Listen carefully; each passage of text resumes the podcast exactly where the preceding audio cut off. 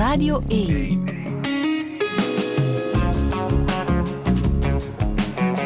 Douche. Met Friede Lesage. En met Axel Red, goedemorgen. Goedemorgen. Hoe gaat het? Fantastisch. ja, het, het, is, het is grijs buiten, maar ik heb mijn, mijn wapenpul aan. Een turquoise pul.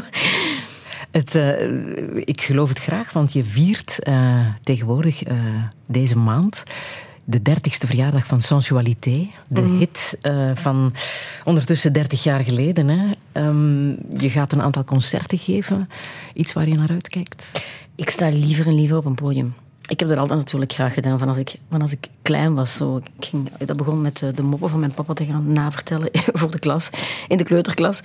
En uiteindelijk kan ik dat eigenlijk helemaal niet goed, maar ik vond dat gewoon kei leuk. Um, ja, dus en, en, en het is vandaag een ander, gewoon, het is gewoon anders op een podium staan. Ik denk dat je zo in die adolescentenperiode zo, dat is zo de, in, in de Ayurveda noemen ze dat de, de pita-fase, dat is zo de fase dat je eigenlijk je ouders en, en de, de oude generatie, dat is dan mijn interpretatie, die hele generatie wilt killen. dus je komt op een podium zo van, kijk naar mij, vini vidi vici. Maar dus hoe meer je, dat je dan evolueert in het leven, wordt dat meer zo een echt iets van eh, delen, de, sharing. En dat gaat gebeuren nu. Ja, en ik voel bijvoorbeeld echt al die. Ik, ik ken niet, niemand zijn persoonlijk verhaal, maar ik voel gewoon dat iedereen een verhaal heeft met, met elk woord of elke song die ik zing. En met sensualiteit. Met, ja, en ik wil niet, dat zeg ik al, ik wil niet elk verhaal kennen. ik kwam zo over laatst nog zo'n modeontwerper tegen en um, die zei: je, je, weet niet wat dat ik op de trein heb gedaan, zegt hij met het liedje sensualiteit. Ik zeg: nee, ik wil het niet maar dat was een beetje de bedoeling. Zo, ik wou dat dat kon aanspreken aan een klein kind die voor de allereerste keer verliefd wordt zo dat onschuldige, maar dat dierlijke bijna. Daarom dat ik het woordje odeur heb gebruikt. Aha. Want mensen zeiden toen, allee, odeur, zou je niet zeggen eerder parfum? Ik zeg, nee. Als je verliefd bent, of als je zo die... Zelfs met een mama en een kind, of, of dat is iets dierlijk. Dat is odeur. Aha, ja. Je gaat met een uh, orkest op het podium staan, hè? Ja, dat is wel heel leuk. Want ik heb eigenlijk met die luxe altijd veroorloofd op mijn albums. Zo, ik heb heel veel albums opgenomen met 24 uh, strijkers en echt, allee, dus echt uitgeschreven arrangementen en een blazersectie en dan ook heel veel koren altijd. Zelfs ook uh, verschillende keren een echt heel groot koor. Maar ik heb dat zelden op podium gedaan, want ik wilde zo graag mobiel zijn en weet ik veel. Ik vond dat wel leuker om dan met minder te zijn. En, uh, en nu met de kerstshows die we onlangs hebben gehad, waren we mm -hmm. veel. Maar nu is het nog eens extra, want nu komen er nog eens 24 uh, strijkers bij. En ik heb, ik heb aan de andere kant zo ook wel een hele toffe band. Dus ja, het is echt gewoon... Ik, ik geniet... Dus eigenlijk... Ik sta daar op dat podium, dus daarom dat ik zeg, dat is puur genot. Want dat is echt zo die... Genieten van die muziek die ik in mijn oren heb. En heel die groep achter mij, of naast mij, of weet ik veel. En dan tegelijkertijd ook nog eens publiek. En ja, het is gewoon het wordt een feest. Ja, echt, echt waar. Ja. We gaan morgen voor de eerste keer terug repeteren. Allee, we kennen natuurlijk al. al, al mm -hmm, want met zo'n orkest kan je natuurlijk niet elke dag repeteren. Dat is... Nee, nee. Allee, we gaan eerst met de band repeteren. Maar dat is ook zo. Dat was ook trouwens zo na de COVID. Ik had zo'n een pop-up show. Na, dat was het eerste concert na de hele COVID-periode. Dat we, uh, mijn eerste show die werd dan ineens ook nog eens gefilmd en, en opgenomen. Dus dat was wel heel, heel stress. en dan was dat ook met. Um, dat was niet met de strijkers, maar dat was wel. Jawel. Dat was ook met zo heel veel uh, muzikanten op podium. Maar dan kan je dus ook niet, als je even fout gaat, zeggen: hé hey mannen, we beginnen opnieuw. Of je, voert, of je kunt daar niet ja. zo snel weg zo vier maten aan toevoegen of zo. Dus. Voilà, dus als het dan gedaan is, dan heb je wel van oef, zo zonder kleerscheuren ervan afgekomen. Aan het enthousiasme bij jou zal het niet liggen, maar hoe zou jij jezelf omschrijven? Uh, op een podium of in het algemeen? In het algemeen. Um, Wie is Axel Red? Ik ben, een, ik ben altijd zo dat... Ik was een heel enthousiast kind. Maar echt zo... Voor mensen die cynisch zijn, was ik een tergend enthousiast kind. Want ik was gewoon echt heel blij. en um, trouwens, de allereerste keer dat ik zo zwaar gechoqueerd was in mijn leven, dat was toen dat ik zo heel enthousiast tegen een vreemde mevrouw zei in de winkel: Goedemorgen. En die mevrouw, ik was toen vijf of zo, en die mevrouw zei: Waarom zeg je goedendag tegen mij? Ik ken je toch niet? En dan was dat was echt zo: Wow. Ja. dus ik, voilà, voilà, ik was een heel gelukkig, optimist, positief kind. En, um, en dus eigenlijk als ik dan, maar ik ben heel nogal erg gevoelig voor, voor, voor ik voel nogal erg wat dat er rond mij altijd gebeurt. En dus is dat eigenlijk mij, mij groter worden. Um, altijd een strijd geweest van hoe kan ik positief blijven en, en, en dat niet van mij af laten pakken. Want ik, ik, allee, ik wil blijven geloven altijd dat de mens goed is. En, en, en, en maar dus, voilà, dus ik ben niet meer... Want mijn man zegt ook altijd van, jij bent altijd met die fantastische theorieën over positief zijn. Je zit niet altijd positief. Nee, maar er zijn zoveel dingen die op je afkomen die, die, die positiviteit afpakken gewoon. Ik zei zo net, wie is Axel Red? Maar dat is al jouw artiestennaam. Dat is al een soort schild of bescherming. Hoe zie jij dat nu na 30 jaar? Ah, wel, niet echt. Die, die artiestennaam of die artiest is eigenlijk nooit echt een schild geweest. Ehm, ik heb aan de ene kant altijd, in tegenstelling tot wat je vandaag ziet, en ik weet niet hoe ik vandaag, als ik in deze, als deze generatie geboren zou zijn, zou hebben ge- geageerd of gereageerd. Maar ehm, ik heb altijd willen ehm, ik was natuurlijk de e- enige in mijn klas of in mijn school ehm, die al een biografie had, of die al geretoucheerde foto's had, of die er mooier uitzag op mijn foto's met, een, met, met de toffere outfit, met, allee, de toffere outfits wil ik, wel- graag elke dag, dan, dan de anderen in mijn klas. Ehm, een, een soort image noemen ze dat. En- Maar vandaag heeft iedereen een image. Dus dat is een hele rare evolutie in de maatschappij. Zo met die, en iedereen wil de likes en iedereen wil bekend zijn. Allee, zon- zonder reden. Terwijl ik wilde wel graag bekend zijn met iets wat dat ik graag allee, voor te stellen had. Namelijk mijn, mijn liedjes of mijn, mijn zingen. Maar... ehm, ehm, maar ah, ik, ik, ik heb altijd toch nogal vrij snel zoiets gehad van... Ik wil aan de ene kant niet mijn privéleven te koop zetten. Wat dat vandaag blijkbaar zo de Big Brother toestanden wel zo is.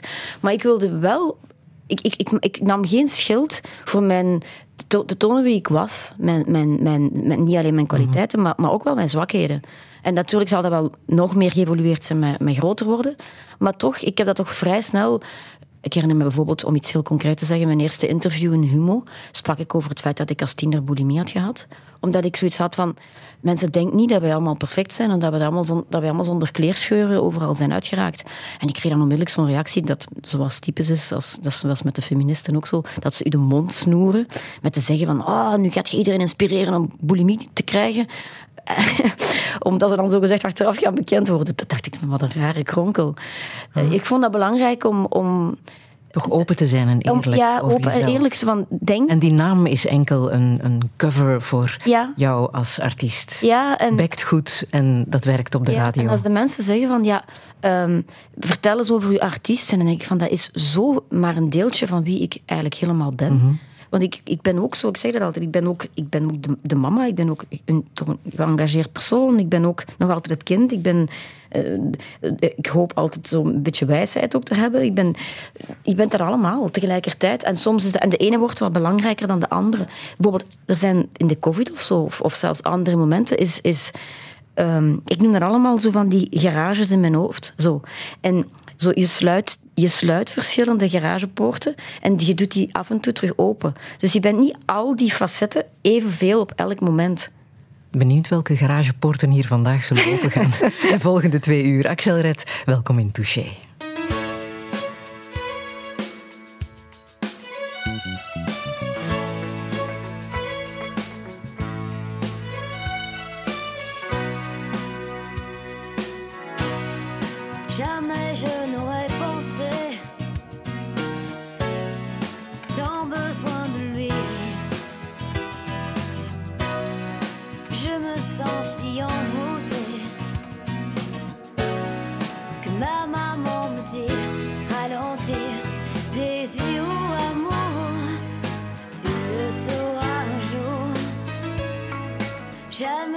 J'aime tes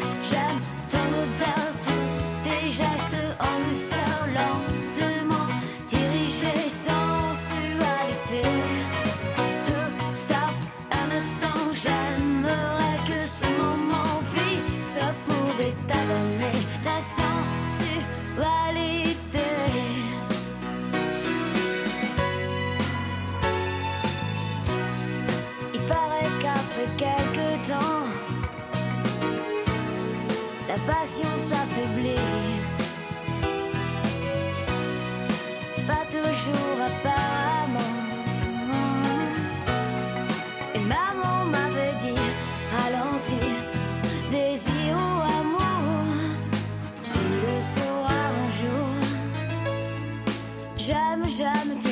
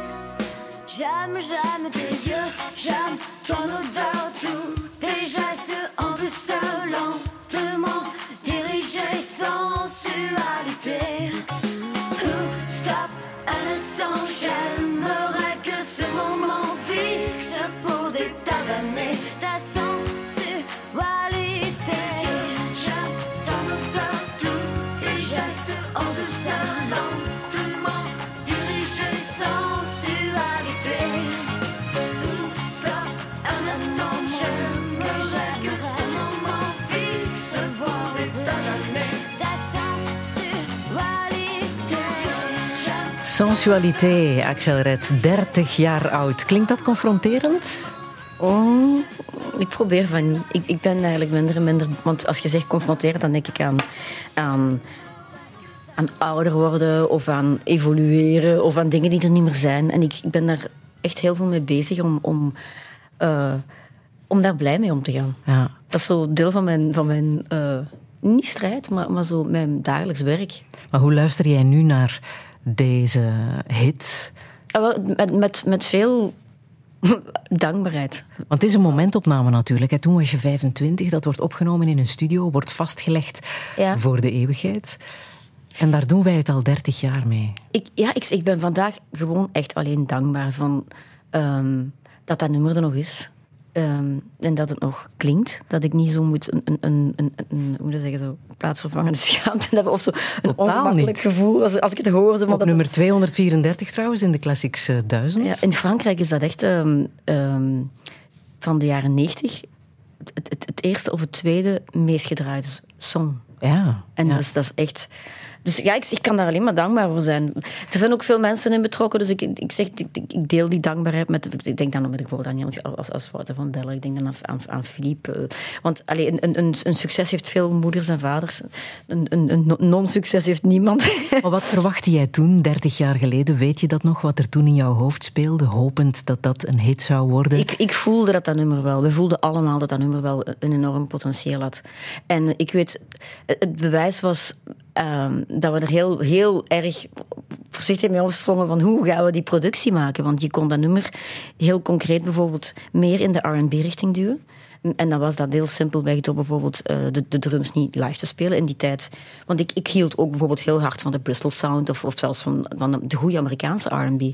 Dus dat was echt een bewuste keuze van nee, we gaan de rechte drums aan geven. En al die instrumenten zijn organisch. En, en ook duidelijk organisch, want je kan ook zo bijvoorbeeld strings opnemen die bewust meer zo melotronachtig zijn. Die zo. En dan is dat een, geeft dat een heel ander gevoel. Dus dit was echt, en we gaan ook voor die akoestische gitaar, want Frankrijk, dat was zo.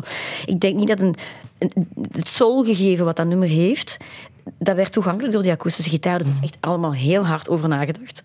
Ehm, dan aan de andere kant, de tekst is ook heel hard over nagedacht. Ik wilde dat die tekst, zoals ik net zei, dat die aansprak aan zowel een kind die zijn, zijn, de puppy love, als, als, als iemand... Ja, er was ook zo wel een sexual healing gehalte in, in, in die song. En dat was zo de, de, trouwens, je ziet in de tekst de, de, de Supremes-achtige onschuldigheid. En dus, ik, ik heb trouwens een versie opgenomen eh, één versie met het, dat ik het woordje seksualiteit probeer. En dat ik het sensibiliteit probeer. En de sensualiteit was voor mij een beetje zo de... Het, het woord dat dat allemaal in zich had. Want ik wou ook dat dat eigenlijk... Want dat gaat... Veel mensen hebben, zich daar, hebben daar nooit mee stilgestaan. Maar ik spreek over la sensualité d'un homme. En het woordje sensualiteit heeft iets vrouwelijk. Dus ik wilde die fragiliteit van die... Dat was, mijn, dat was eigenlijk een, op een subtiele manier een, een soort feministische song. Ehm, eh, ja, Ehm, dus dat, was allemaal. En dus ja, die tekst heb ik heel hard mee, bewust mee omgesprongen. Want ik maak niet elke tekst bewust met het idee van ik wil dat die aan iedereen aanspreekt. Ik heb bijvoorbeeld heel teksten gemaakt dat ik zoiets heb van ja, dit wil ik nu eens per se vertellen. En al is het maar voor eigenlijk twee mensen die het gaan begrijpen. Dus dit was Was je je toen bewust van wat het gevolg kon zijn van dat enorme succes van sensualiteit? ik, ik wist natuurlijk wel als artiest hoe belangrijk dat een song kan zijn Het had ook een one-hit wonder kunnen zijn natuurlijk. Ja, ja. Allee, er zat natuurlijk... ehm, er zaten natuurlijk allemaal songs rond. Hè, want eigenlijk was dit het laatste nummer dat er is toegekomen. Dat is heel vaak zo, hè, op het einde van het album. Ik had eigenlijk een... Daarom dat ik nooit niet geloof in toeval. Ik had een song opgenomen die eigenlijk zo, noem ik ze, de zuster was van die song. En dat is een song van Holland Dozier Holland. Dat, was dus een, cover eh, van Ike en Tina Turner. En ik had daar een snellere versie van gemaakt. Dus eigenlijk... Dus dat was een slow.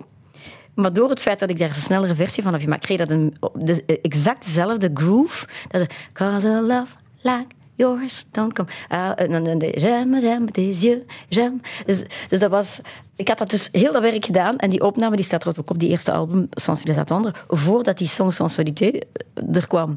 Dus dat was wel een heel verhaal en een heel werk aan wat eraan vooraf ging. Maar maakt dat ook dat je dan achteraf ook dat ik ook kon opvolgen met andere songs en met een eigen klank. Want we hebben echt wel heel hard gewerkt aan het proberen van een eigen rode draad, een eigen klank te vinden. Wat dat altijd het moeilijkste is bij een eerste album. Want dan moet je echt zowel... Ik heb, je hebt al die invloeden van dingen die je, die, je, die je beïnvloeden, maar je moet dan wel een... En, allee, ik ga er altijd vanuit dat je toch een toegevoegde waarde moet, moet hebben. A- a- Anders heb je als artiest geen bestaan en dan ben je maar een ka- karaoke-zinger. Maar dit was niet het eerste wat wij hoorden van jou. Hè. Tien jaar daarvoor had jij al een singeltje.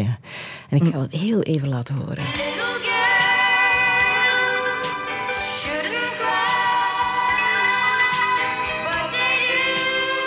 Little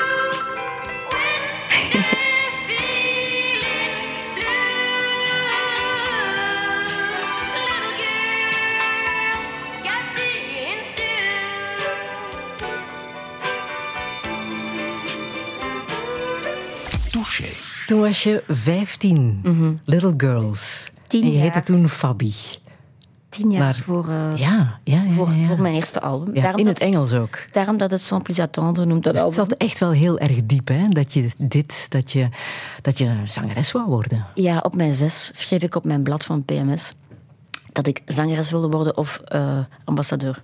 Ja. Ik had moeten schrijven ambassadrice natuurlijk, maar... ehm, ja, Maar toen was het al een succes, want je zat in de top 30. ja, de 29e plaats. En ik moet wel zeggen, onze kelder lag wel heel vol nog altijd. met Met met, de al die plaatjes. Ja. Eh, ja, maar, Maar dat toch ook was- niet zo evident dat een meisje van 15 Nee. erin slaagt om iedereen zo ver te krijgen dat je een single had, een videoclip ook? Ja, ik, was, ik was zo gedreven, dat wil je niet weten. Ik, ik, kwam, ik zong al van als ik zes was. Ik had met mijn, met mijn vriendin waren wij ABBA en wij, wij mochten dan zo zingen voor de klas. Dan vroegen de kinderen van ons klas, dat was wel heel tof dat die dat vroegen, van mogen zij zingen, zo net voor de speeltijd begon. En, ehm, en dan was ik, ik, ik kwam terug van vakantie, ik was dertien, of, of ja, dertien, en ik kwam terug van vakantie en ik had daar gezongen, want ik zong, overal waar een podium was, vroeg ik altijd of ik mocht zingen. zingen. Ja, dat was, ik zeg het, vermoeiend. Ehm, en ik, had dan, ik was dan teruggekomen thuis en ik, ik was dan vol van mezelf, want die hadden mensen van, hadden dat op vakantie mooi gevonden. En ik wist dat mijn papa een bal ging geven, want die zat aan de gemeentepolitiek en ik ben helemaal niet politiek getint. Maar ik zei, papa, daar was, daar was dus een orkest.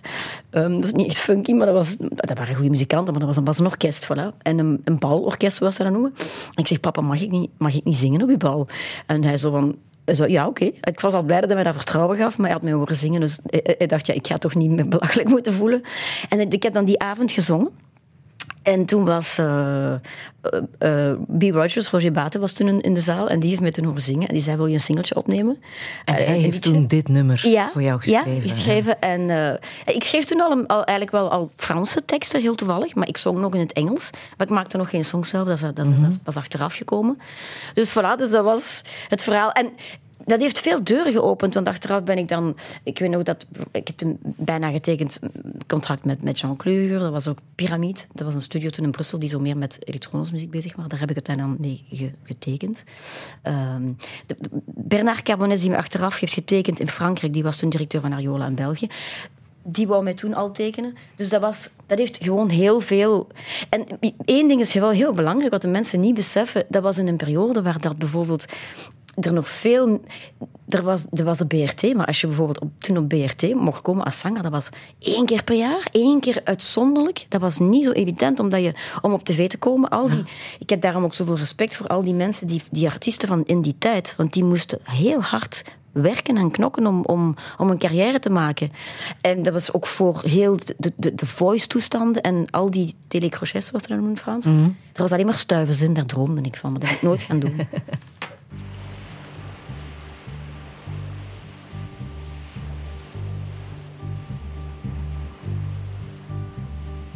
Sitting in the morning sun.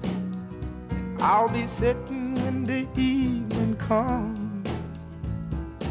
Watching the ships roll in. And then I watch them roll away again. Yeah. I'm sitting on the dock of the bay. watching the tide roll away.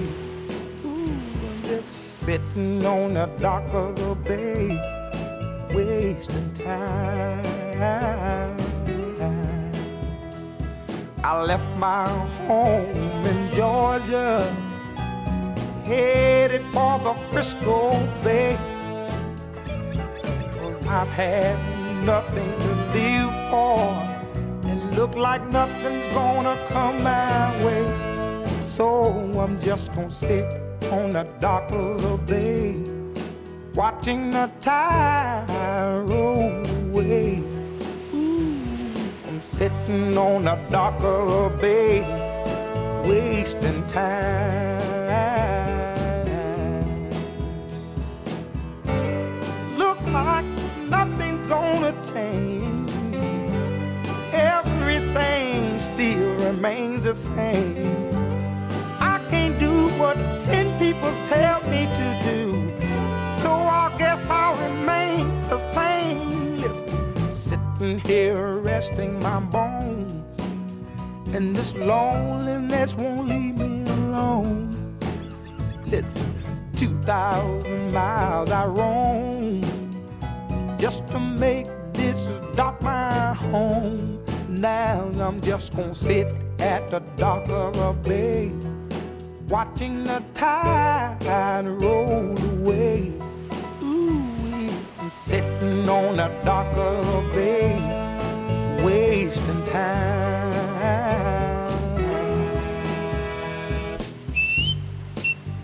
Otis Redding en Sitting on the Dock of the Bay uit jouw geboortejaar, Axel Red, Ah, ja. 1968. ja. Wauw.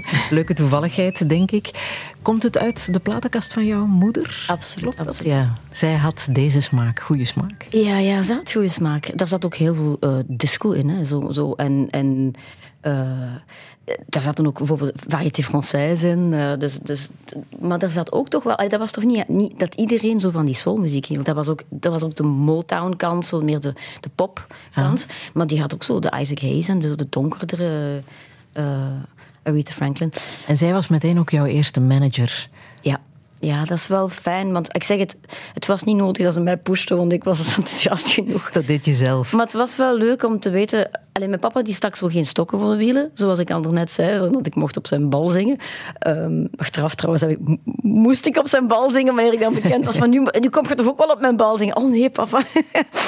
Ehm, Maar ik denk dat het een heel bijzonder moment moet geweest zijn toen jij geridderd werd tot eh, Chevalier de l'Ordre eh, des Arts et des Lettres in eh, Frankrijk. Daar waren ze bij, hè? Daar waren ze Je bij, waren zus ze was erbij en jouw ouders waren erbij en ze kregen een microfoon onder de neus. Dat Ze wist ik zelfs niet meer. Ja, ja, ze zeiden hele mooie dingen over jou. Ik heb dat altijd gezien dat ze, dat ze Oh. talent had, maar ik heb haar nooit niet eh, geduwd. Ik heb, het nooit niet, ik heb haar nooit niet verplicht van eh, te zingen. Ze heeft het altijd spontaan zelf gedaan. Maar ik heb ze wel heel fel gesteund. Ik had natuurlijk liever gehad dat ze mij zou opvolgen als advocaat. Maar zij heeft vrijdag gekozen voor de, de, deze carrière en ze heeft het fantastisch gedaan. Waarom? Omdat zij creatief is. Zij zingt alleen haar eigen liedjes. Daarin is ze misschien een beetje koppig. Dat is een kwaliteit die ze heeft van als ze heel jong was. Touché. Ze is een beetje koppig. maar hij wou heel graag dat je advocaat zou worden. Dat je hem zou opvolgen. Ja, dat was een stille droom, want mijn papa die was zo slim om, ehm, om dat niet te, te, te zeggen. Want toen ik 18 was en toen ik zei, papa, ik ga een theaterschool doen, dan zei hij van, oké. En hij zei niet van, ga toch die rechten studeren. En dan ben ik het jaar daarop beginnen journalistiek doen aan de ULB. En na twee maanden ben ik in alle stilte veranderd naar rechten. Ik wou, ik wou hem niet zeggen, dat is typisch aan de jeugd. Hè. Je, met mijn oudste dochter. Mhm. Dat wist hij niet. Vooral niet zeggen wanneer je iets wil. En dan is het tegenovergesteld. Hij wist dat niet. En toen ik dan veranderd ben, zei hij maar één ding. Oké, zegt hem, heel goed. Je krijgt twee kansen. Eerste en tweede zit. En dan moet je het zelf betalen. dus ik vond dat dat een ongelooflijke slimme manier was om, om mij te stimuleren. Om, om Je hebt die studies ook Terwijl er afgewerkt. niks liever was dan hij wou. Ja, ja, ja. Je hebt de studies ook afgewerkt en eh, heel eventjes eh, aan de balie gewerkt. Ja, een maand lang. ik, ik, ik, ik had dat ook wel met heel veel plezier kunnen doen. Ja, want stel dat dat jouw leven was geworden. Wel, ik had daar ook gelukkig in kunnen worden. Mhm. Dat- want allee, ik had met veel overtuiging echt heel graag eh, ge- gepleit. Eh, en en, en graag mensen verdedigt. Ik, ik, ik moet eerlijk zeggen, wat dat ik heel moeilijk vond, en dat was een beetje zo, eh, dat, is, dat heeft me een beetje extra gepusht om, om, eh, om, om, om, om te stoppen. Maar ik had natuurlijk ook mijn single die op de radio aan het draaien was. Toen zei de, de, de strafmeester van, de, sorry, maar dit kan, allee, de, de, de strafmeester, de, de stagiaire... eh, baas, ik ben de naam moet vergeten hoe ze dat noemen, sorry, het spijt me. Maar ehm, die zei van, even logisch zijn, je moet wel even, even wel een keuze gaan maken. Zo, je kunt niet twee carrières gaan doen. Maar wat ik wou zeggen, is dat wat dat mij dus echt volledig heeft doen overtuigen dat ik toch wel liever de muziek wilde maken, dat was, ik moest een brief schrijven om een voorlopige invrijheidslating van iemand die een moord had gepleegd, een roofmoord. En mijn papa had mij gezegd, ik, het is heel erg, maar die jongen die was net volwassen. En hij zei, ik heb niks goed in die, in die persoon gezien. En ik moest dan argumenten vinden om die, voordat het proces kwam, om die voorlopig vrij te laten. En ik had daar zoveel moeite mee. En toen had ik van, ik weet wel dat iedereen recht heeft op, op een eh, verdediging. Maar wauw, ehm, ik, ik was zo, ook, ook tijdens mijn rechtenstudies, ik heb... en daarom dat ik daar ook heel veel over geschreven heb achteraf. In, een boek dat er misschien ooit, ooit, ooit gaat komen. Maar op, naar, op zoek naar het woord justice. De zesde rechtsbron in de rechten is... Als iemand moet recht spreken, een rechter dat, die jij moet raadplegen, dat is de, dat is de, de. Dat is, de, dat is hetgeen wat dat eigenlijk staat voor wat dat juist is. Maar al ervoor komt ervoor. Dus dat wil zeggen dat een wet die totaal helemaal onredelijk is, zoals we weten, voorkomt. En daarom heb je zoveel onrecht in de maatschappij. En ik, dat is altijd mijn strijd geweest. Ehm, ja, doorheen mijn songs, doorheen mijn engagement, door... eh, Je hebt ondertussen afscheid moeten nemen van jouw papa. Hè? ja. Ja. Was dat moeilijk? Ik dacht eerst van, ik neem geen afscheid, want hij blijft voortbestaan en in, in, in, in alles, in, in alles wie ik voor een stuk ben, in, in, zelfs in mijn, in mijn kinderen, in, in de stad Hasselt. Ik vereenzelvig die echt met, met hem. Ja, want hij was een fenomeen ook, hè? Ja. In, in Hassel. Hij was een fenomeen te koor als je zo sprak over die, die, decor- die decoratie toen in Parijs. Dat was zo grappig. Die bleef ook altijd zichzelf zo. Die is daar beginnen. Je hield hem in de gaten zelfs. Maar dat was zo de, minister van, geven? minister van Cultuur, die was daar. eh, Donadieu de, de, de. En eh, mijn papa is daar gewoon beginnen moppen vertellen. En die Donadieu de die, die zei, ik heb hier de beste avond gehad sinds lang, zegt hem. Omdat hij, ja, die was Maar gewoon- heeft hij dat talent behouden tot op zijn sterfbed? Dat moppen Wel, tappen, dat ja, vrolijk in het leven staan? Toch wel. Ik vond dat Armand Schreurs, ik vond dat heel mooi. Die zei van dat mijn papa de kunst had overgebracht aan ons allemaal. Hoe dat je waardig kan oud worden. En hij hield toch wel heel hard de humor op ten. was hij wel echt niet zo goed. Want zo gezegd ging hem dat niet doen sterven, had de dokter gezegd. Maar hij had toch wel, toch wel darmkanker. En dus dat was toch wel zwaar. En, ehm, maar hij bleef voor, hij had voor alles een mop. En dat is denk ik nog altijd het mooiste wat hij mij heeft meegegeven. Ik heb nu ook voor elke moeilijke moment in mijn leven, zelfs wanneer ik iets fout doe, heb ik een mop. En dat is gewoon, dat is, dat is een levensfilosofie. Mm, Welke levensfilosofie heb je echt van jouw vader meegenomen, denk je? Hard genieten, maar eerst hard werken. En, en, en uzelf blijven. En dat is hetgeen wat dat ik het mooiste liedje vind, zinnetje vind in Otis Redding, om even die link te leggen. Mhm. Hij zegt, I can't do what peop- ten people tell me to do. So I guess I'll just remain the same. En dat is zo. Ik wil zeggen, als je hoge bomen bent, of dat dat nu in muziek is of in een, of in een eender welke carrière, hoge bomen vangen veel wind, zeggen ze. En dan begint iedereen te denken dat ze wel een stukje van jou kunnen pakken, maar iedereen kan, denkt dat u te kunnen raad geven. En hij zegt, ja, maar wat moet ik hier allemaal gaan doen? Ja, dan denk je van, ja, als de ene wit zegt en de andere zwart, dat wil zeggen dat de waarheid wel ergens in het midden moet zitten. En dus kun je alleen maar doen wat dat je voelt. Mm. Hoe heb jij afscheid van hem genomen? Ik heb dat gedaan met heel veel te schrijven. Uh, ik heb ook een hele lange speech gemaakt in, in, in de kerk, waar een mooie speech eigenlijk was. Hugo Lamon, voorzitter... eh, goh, ik ga hem fout zeggen. Ja, zwart. Een, een hele... ehm, dat was een, was een collega van mijn papa die, die, die een hele mooie carrière heeft gemaakt. Dat was Armand Schreurs. Ik heb een, een, speech gedaan. Ehm, dat was... eh, Kijk, dat was, dat was zelfs grappig, want ik vond dat dat moest kunnen in de kerk. En de pastoor was daar heel, heel cool en open mee. En ik heb, ik heb ook voor een van de weinige keren dingen gepost.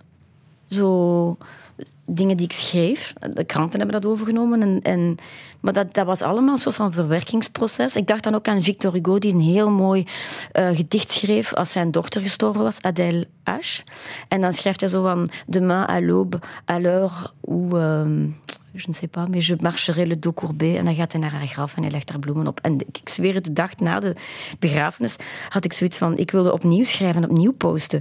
En ik wilde eigenlijk niks liever als gewoon te voet gaan van, over de autostrade van Brussel naar Hasselt naar dat graf.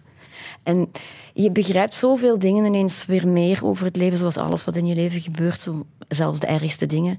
En- Door het sterven. ja, door het sterven, het dan er zelf meemaken. En dan besef je weer hoe belangrijk dat bijvoorbeeld het woordje innige deelneming echt is. Dat is eigenlijk deelnemen. Dat is gelijk op een podium staan. It's all about sharing, delen. En, maar wat ik dus onderschat had, is dat ik na twee, drie jaar besefte dat, dat die, die pijn die gaat niet weg. Want die persoon is er niet meer. En, en dus ik dacht mij heel hard te troosten door mijn metaforen en een beetje poëzie of, of schrijven en, en een beetje zogezegd filosofisch denken. Maar ehm, ik besef gewoon dat met je ouders te verliezen is uw dak eraf, maar ook uw, uw wortels. En maar als ik dan positief ben, dan denk ik van, maar die zijn er nog. Zo, hij is er nog. Die is er eigenlijk in alles. En iets heel mooi, want want ik ga dan zwijgen. Maar mijn papa heeft, is in een kleur altijd geweest. Dat is paars. Ah ja? En paars is overal, dus hij is er overal. En waarom paars? Dat was zijn lievelingskleur. Ik, eh, ik, was, ik deed mijn, mijn eerste communie en de ouders moesten op, de papa's moesten op zeker moment een bal gaan halen. Dat was een geschenk dat we kregen. En dat waren allemaal, ik hield niet van paars. ik, en hij nam die paarse bal eruit. Ja, mooi. Zeker voor Axel Red. Ons huis daar, daar denk ik nu aan. Vond Ja? die rood een mooie kleur. Ah ja, ja. Ja, ja.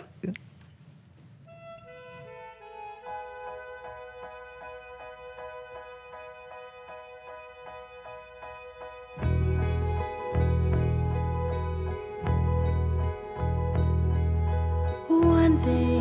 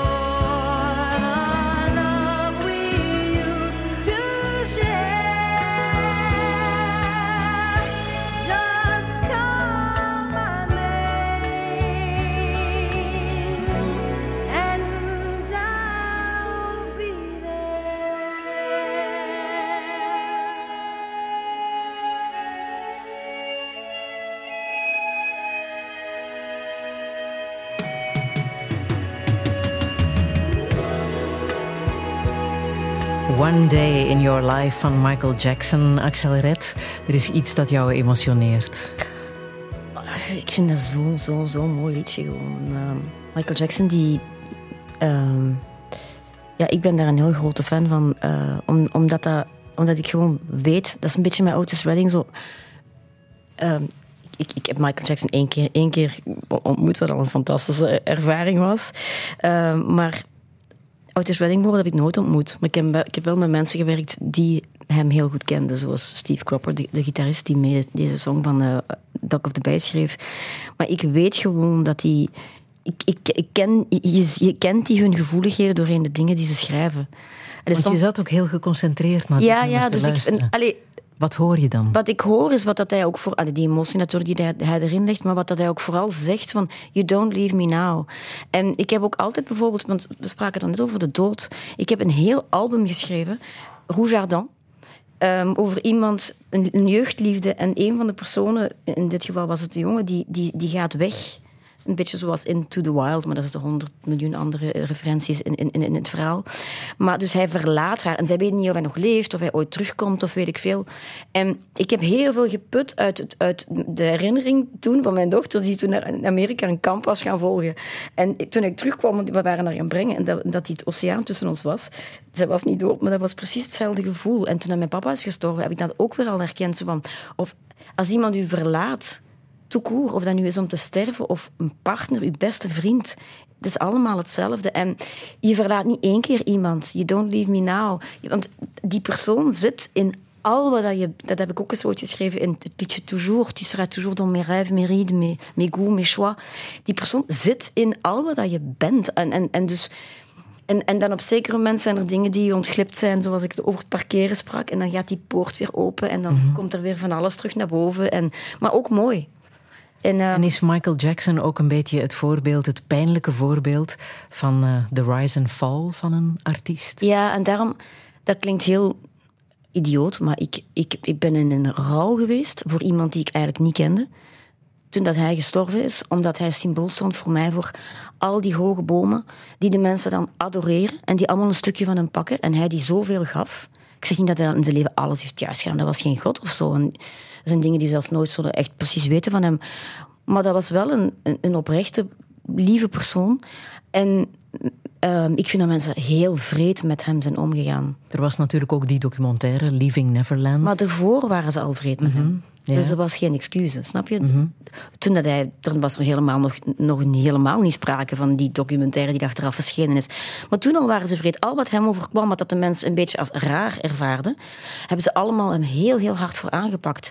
En nooit heeft iemand ermee stilgestaan. Maar kan het even wel zijn dat als iemand ons in staat is om ons zoveel te geven, omdat hij zo'n grote emotionele capaciteit heeft, en ons daarom zo blij kan maken en zo doen grooven en zo doen zoals heel veel artiesten kunnen, kan het dan niet zijn dat dat net is omdat die persoon misschien ook wel extreme kanten heeft en dat dat wel eens kan foutlopen? En, allee, daarvan, ik vond dat de mensen daar te mild mee omgingen. En de Grieken deden het al, met hun goden. Ze hadden die goden eigenlijk gewoon uitgevonden om zichzelf goed te kunnen voelen. Want die goden deden ze niks anders dan die neerhalen met fouten. En, en... Kan je zeggen dat je dat zelf ook hebt meegemaakt in jouw carrière? Denk nu bijvoorbeeld aan de periode dat je jurylid was in eh The Voice van Vlaanderen. Ja. Waar je eh, ook ineens in, eh, de oog van, van Ja. de storm, in het oog van de storm zat. Ja, ja, ik vond dat een hele grote confrontatie. Zo van te beseffen van, ehm wauw, je, je zit hier in open... Je stelt je hier zo open en je bent zo makkelijk doelwit voor alle mensen. Maar dan heb ik dat, achteraf kan ik dat natuurlijk wel heel hard relativeren. Want wie is er degene die zoiets zeggen? Dat zijn de mensen die super hard gefrustreerd zijn. Dat zijn de cynici. Die, ik heb al begrepen dat mensen die bijvoorbeeld cynisch zijn, iemand als mij nooit zouden graag kunnen hebben. Omdat ik gewoon, dat, dat stoort hen. En, maar ik kan dat wel plaatsen, vandaar dat dat eigenlijk maar een klein aantal mensen zijn, die ineens door een, een forum krijgen. Die vroeger bijvoorbeeld in een krant nooit aan te pas zouden komen. Want een, een redactie van een krant die zal zoiets hebben van, van gaan wij, tenzij dat dat zelf cynische mensen zijn, zo van, en dat ze dat wel leuk vinden om zoiets te kunnen posten. En het is eigenlijk belangrijk geworden, in alle eerlijkheid, wanneer er een roddelblaadje zo'n zinnetje heeft van het net, internet gehaald, van zo één persoon, en dat dan zet op een, op een voorpagina. En ineens krijgt zo'n persoon eigenlijk een heel forum, alsof dat, het, dat hij een hele deel van de bevolking representeert. Had je dat verwacht, dat je plotseling een persoonlijk doelwit zou zijn? Want het ging niet over eh, de manier waarop jij jurylid was. Het ging Nee, nee. over jouw persoon. Ik had het al een keer meegemaakt. Hè. Ik heb ooit eh, Live Aid. Ik was trouwens eh, een beetje woordvoerder. Daar had dingen mij toen gevraagd ehm, van de Boomtown Rats. ehm, Bob Geldof. Bob Geldof. Ja, en ik had toen ook de speeches gedaan en zo. Want dat ging samen ook met, ehm, met belangrijke beslissingen voor budget voor development. naar, naar de, de developing countries in die tijd.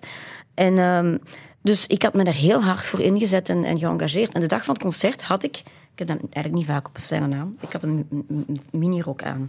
En de beelden die verschenen waren eigenlijk vooral zoals ze met de feministen vaak hebben gedaan, zo om mij de mond te snoeren, hebben ze allemaal foto's genomen van dat ze mijn ondergoed zo gezegd zagen, want dat was van helemaal beneden genomen. En dus niks werd gezegd over eigenlijk wat dat het belang was van die live aid. En dat is een beetje hetzelfde met die, met die... Niet dat ik daar voor een hoger doel bezig was bij The Voice of zo, buiten dat het fijn is om jonge mensen een kans te geven. Maar in plaats van te gaan over het feit dat ik nogal menselijk omging met die kandidaten, wat dat ik achteraf toch altijd moest horen van de kandidaten. Ik ben nu trouwens ook in eh, Canada geweest. Ik heb met die kandidaten gezongen en het- ik heb even zo de kans gehad om met die kandidaten te spreken. En die zeiden, wauw, dank u voor al die goede raad die je ons op zo'n korte tijd probeert mee te geven. Ik zeg, probeer alleen maar mijn levenservaring door te geven. En dus... Ja, daar werd dan niks over geschreven. En dat is eigenlijk een manier om de mensen gewoon de mond te snoeren. Dat heeft te maken met misogynie. Dat heeft te maken met mensenhaat gewoon, toekoor. En dus ik, vandaag lag ik ermee. En denk ik van, dit is een kleine percentage van de bevolking. En aan de andere kant heb ik zoiets van, ja, maar ik ga me wel afschermen. Ik wil dit niet meer meemaken. Ik wil, ik wil, ik wil niet zo'n doelwit zijn, want dan word ik, moet ik dan depressief worden door zo'n... Eigenlijk, in de plaats van die mensen, want eigenlijk wat dat die willen doen is een beetje zoals bij de voedenpopjes. Hè. Die willen zo, door het feit, die willen een depressie doorgeven aan mij. En dan voelen ze zich een beetje beter. Maar jij niet. Het heeft jou wel geraakt. Ja, dat heeft mij geraakt, absoluut. Ja. Toen werd er ook eh, geschreven over het feit dat je eh, bevestigd had dat je botox eh, gebruikt, bijvoorbeeld. hè. Maar dat had ik dan tien jaar geleden bevestigd, snap je? En dat is wat ik zo moedig vind aan alle mensen die rechtuit voor dingen uitkomen. Omdat als ik vertel dat ik botox gebruik, dan is dat niet omdat ik vind dat ik dat moet vertellen. Dan is dat gewoon omdat ik al die vrouwen wilde geruststellen van kijk, denk niet dat al die mensen die je ziet op een eh, op eh, papier, glacier, zoals ze in Frans zeggen, die je ziet staan op covers, dat die allemaal perfect zijn. Nee, we zijn, ofwel zijn de foto's geretoucheerd, zoals dat nu trouwens met internet ook al die filters die de mensen leren kennen. Ofwel zijn die, is, die foto geretoucheerd, ofwel hebben we een, een fantastische maquilleur gehad, ofwel is er een beetje botox aan te pas gekomen, ofwel hebben wij access tot de beste dokters die nu vandaag ofwel picuur geven om te vermageren. Dat heb ik nu persoonlijk wel niet nodig. Maar ehm, ofwel picuur geven om je rimpels op te, op te spuiten. En al die andere mensen, omdat ze ofwel het niet kennen, ofwel omdat ze geen geld hebben, hebben geen access. En dus dat was mijn manier om te zeggen van kijk, ehm, alsjeblieft krijg geen complexen. Wij zijn maar eigenlijk... eh, hebben gewoon geluk. Mhm. En waarom doe je dat? Waarom gebruik je botox?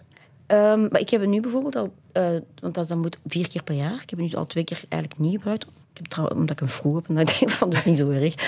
Ehm, trouwens, ik heb dat altijd nogal erg licht gebruikt, want ik vind niks zo onmooi of, of onecht van iemand die niet meer zijn voorhoofd kan fronsen een beetje. Maar ik, ik doe dat nog extreem, nogal extreem vuil nu met die vroeg altijd. Maar, gaat dus- het over... dus- over- Nee, dat gaat gewoon... Dat is eigenlijk... Ik denk dat wij de eerste generatie vrouwen zijn die moeten leren omspringen met al die mogelijkheden die er zijn. Als je al geluk hebt dat je die luxe hebt om ermee te mogen omspringen, omdat we het, zoals ik net kom te zeggen, het eerst kent.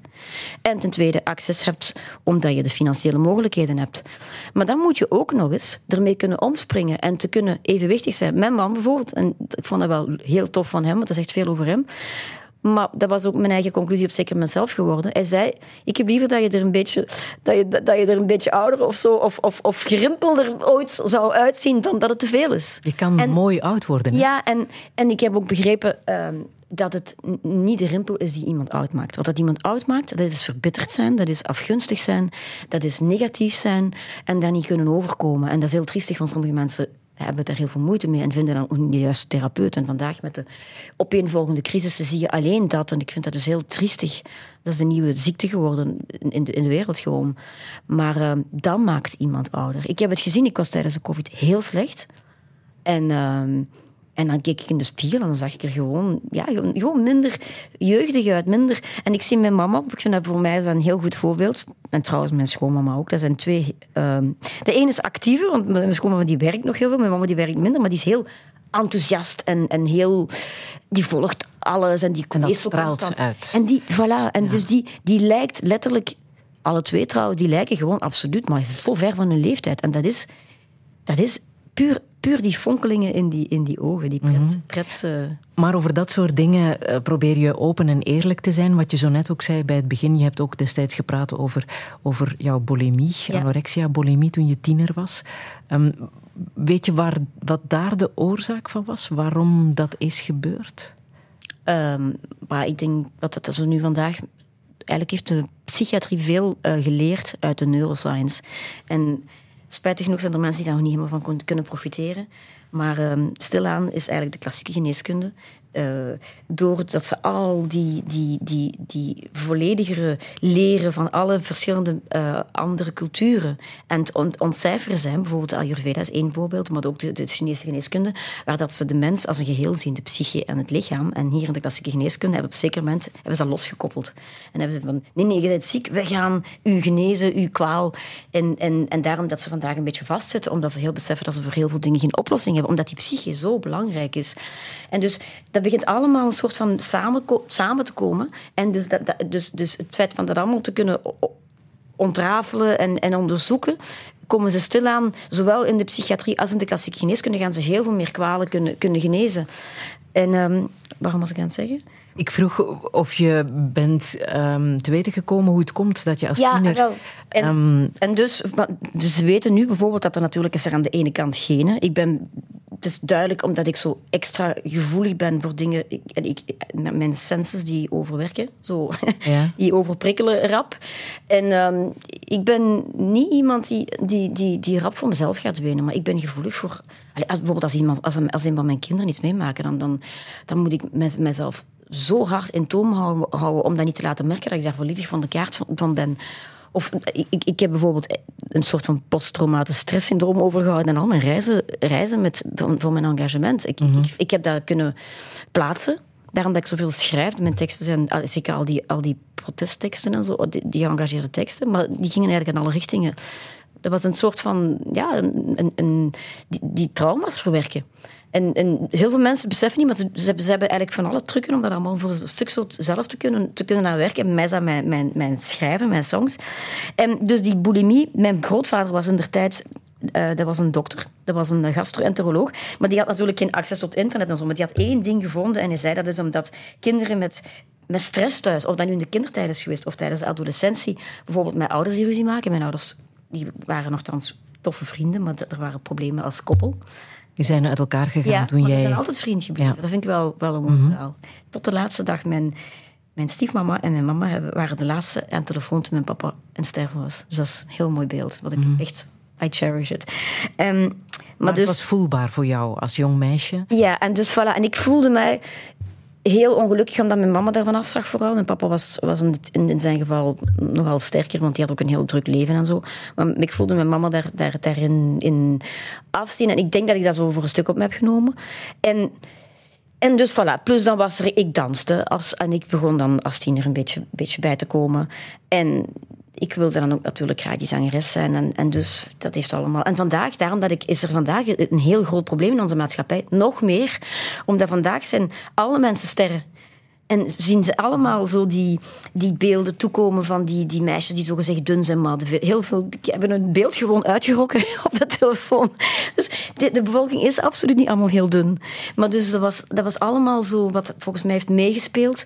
En Heeft het ook gemaakt dat jij op een bijzondere manier bezig bent met voeding, met, met eh, wat je zo net ook zei, eh, neurowetenschap. Je wil weten hoe het werkt in dat lichaam, wat triggert wat. Ja, ja. Alles wat ik heb meegemaakt, maar dat wil dus zeggen mij persoonlijk, maar ook mijn confrontaties met onrecht, zoals ik net kwam te zeggen, als, als activiste, mensenrechtenactiviste. En achteraf ook kinderen hebben. Het, het onrecht als artiesten, zoals we net kwamen te zeggen, in, in, in mijn eh, doelwit eh, zijnde op een podium of, of, op tv. Ehm, dat heeft mij gemaakt dat ik altijd... Ik ben op zoek gegaan naar dat allemaal te begrijpen. Eigenlijk was dat een soort van therapie. Ehm, om, om te kunnen positief blijven. Zoals ik in het begin zei, ik was een positief persoon. En eigenlijk is dat een soort van... Door het te begrijpen en het te kunnen plaatsen, kan ik elke dag vechten. En ook ehm, ehm, vechten om, om niet alleen het allemaal te begrijpen en om niet negatief te worden, maar ook ik, ik, ik eis, ik vind dat een recht om te kunnen naïef blijven. Ik vind het een recht om te kunnen confident blijven. Ik wil niet wantrouwig worden in de mens en, en denken alle mensen zijn slecht en ik ga mij opsluiten thuis. Ik, ik, ik heb dat geweigerd. Dus, en, en door het feit van dat nu allemaal te kunnen plaatsen, kan ik blijven geloven in de mens, kan ik blijven naïef zijn, mijn vertrouwen geven aan een vreemde persoon. Heel makkelijk. Ik wil niet iemand... Ja, want ik, anders word ik gewoon gelukkig. Ik ga je even iets laten horen. Ik weet niet of je het meteen gaat herkennen, deze muziek. Annie. Dat is een Disney. musical. Het is meer in de Disney-richting dat je moet zoeken. Ze zijn met zeven. Dat zijn de olifanten. Nee, Het zijn de dwergen. de dwergjes. Ja, ja, ja. Het zijn de dwergen, de dwergen van Sneeuwwitje. Want ik vroeg jou welke film heeft echt indruk op jou gemaakt? Welke film heeft jou geraakt? En jij noemde Sneeuwwitje. Wat heeft Sneeuwwitje met jou gedaan? Goh, ik, ik hou van alle, alle Disney's. Ik hou van mythologie. Weet je, ik ben... Ik ben ik lees meer over mythologie. En, en, en als, ik, als ik sprookjes las aan mijn kinderen vroeger bijvoorbeeld, dan was ik zo typisch... Als mijn kinderen beu waren, zo, die gingen dan terug spelen na een tijdje. En dan, mama, kom mee spelen. Nee, nee, dan bleef ik lezen in die boeken van die sprookjes. Omdat je dat, zoals we dat wel weten, je kan daar zoveel lagen in vinden. En er zitten zoveel... Wat zijn voor jou de lagen uit Het Sneeuwwitje? Sneeuwwitje? Ehm, ja, ik vond het natuurlijk al oneerlijk en ik ben al heel snel op zoek gegaan. Waarom zeggen ze dat die stiefmoeder stout is? Waarom is die stiefmoeder stout? Eh, Je bent een beetje geobsedeerd wel door de Stout. slechte rollen in, ja, ja, in de heel sprookjes. hard. Hè? Het, het, oh, ja, maar dat is ook zo. Ik, ik heb een heel boek gelezen en, en ik ben daar heel veel op zoek. De origine van de menselijke stoutheid. Want het is een feit dat de enigen die echt stout zijn en daar plezier aan kunnen beleven, zijn degenen die het meest op ons trekken. Dat zijn de apen die het meest op ons trekken. Dus er zit toch iets in de mens. En, maar dus waarom... En vrouwen kunnen naar het schijnt, dat is heel nieuw. Eh, ik hoop dat niemand mij tegenspreekt van, van de serieuze psych, psych, eh, psych- psychiatrie of zo. Maar dat ze nu beseffen dat vrouwen even anger issues kunnen hebben als mannen. Alleen uiten wij dat anders. We gaan kwaad spreken, we gaan, we gaan mensen zwart maken achter de rug. eh, Dat is, Dat is de heks in het sprookje. ja, maar hier is ze natuurlijk echt... Ja, maar dat is, zij gaat ze niet vermoorden, hè. Maar ze gaat wel zich vergeniepig... Ver, en Je weet dat je zelf ooit hebt gezegd... ik denk dat ik later een, een heks word. Er zijn ook goede heksen, hè. Ik ga nu... Mijn muziek wordt gebruikt, en dat vind ik heel leuk, ik ga aan dat project meewerken, aan een, een, een hele mooie musical in, eh, in Oostende over een heks. En dat was een goede heks. En de arm, de arm meisje is verbrand geweest. Zij redden mensen. En zoals een Michael Jackson, je- eerst red je de mensen. Maar achteraf, als het er niet meer uitkomt, dan gaan ze zeggen... Oh, nee, nee, nee, nee, dat is een heks, dat is een heks. Burn, burn her. maar, maar hier, ik vind... Want, voilà, dus dat intrigeert mij, dat goede en dat kwade. En wat dat ik zo hier bijvoorbeeld vond...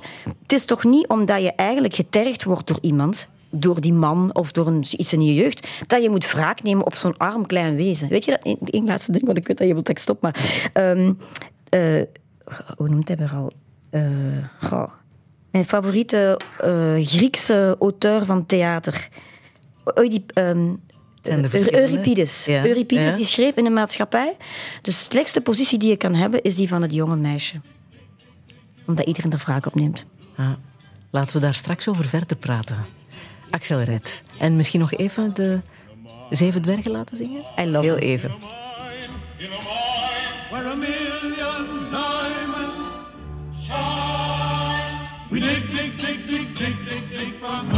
Radio 1.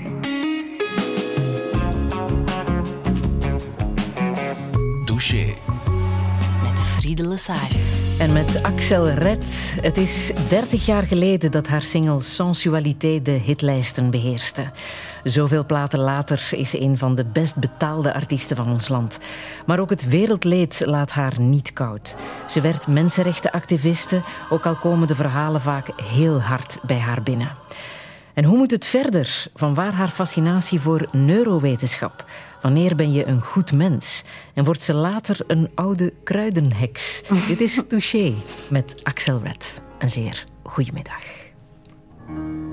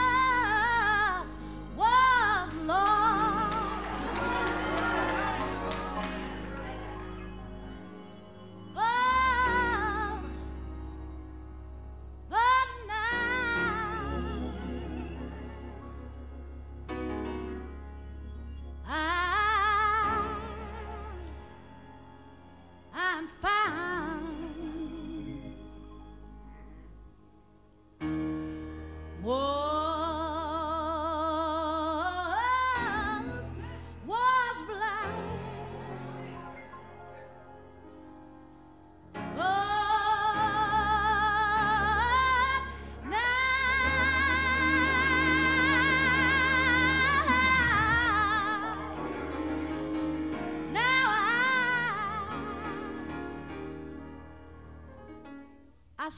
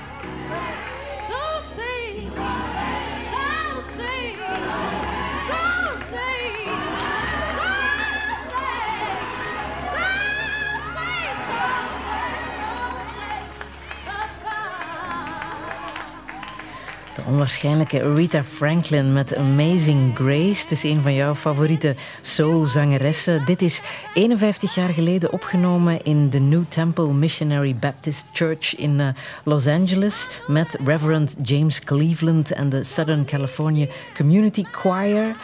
Weinig mensen doen dit haar na. Hè? Zij zou dus duidelijk gebrand hebben, verbrand geweest zijn.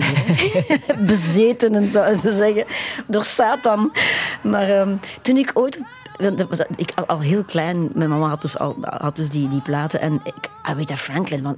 Wauw, ik wil zingen als Aretha Franklin. En ik begon daar dan zo mee te roepen.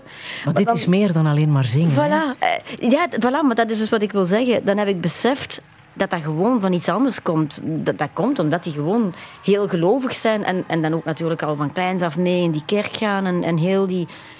ehm, maar dat begon met Negro- Spirituals. Hè. Dat was eigenlijk om die pijn te kunnen verwerken. Dat die zo... mm, mm, en, dan, en, dan, en dan dat spirituele, dat geloof, maakt dat die zwarte mensen... Dat moet toch, dat, dat moet toch gezegd worden? Dat kan niet genoeg gezegd worden.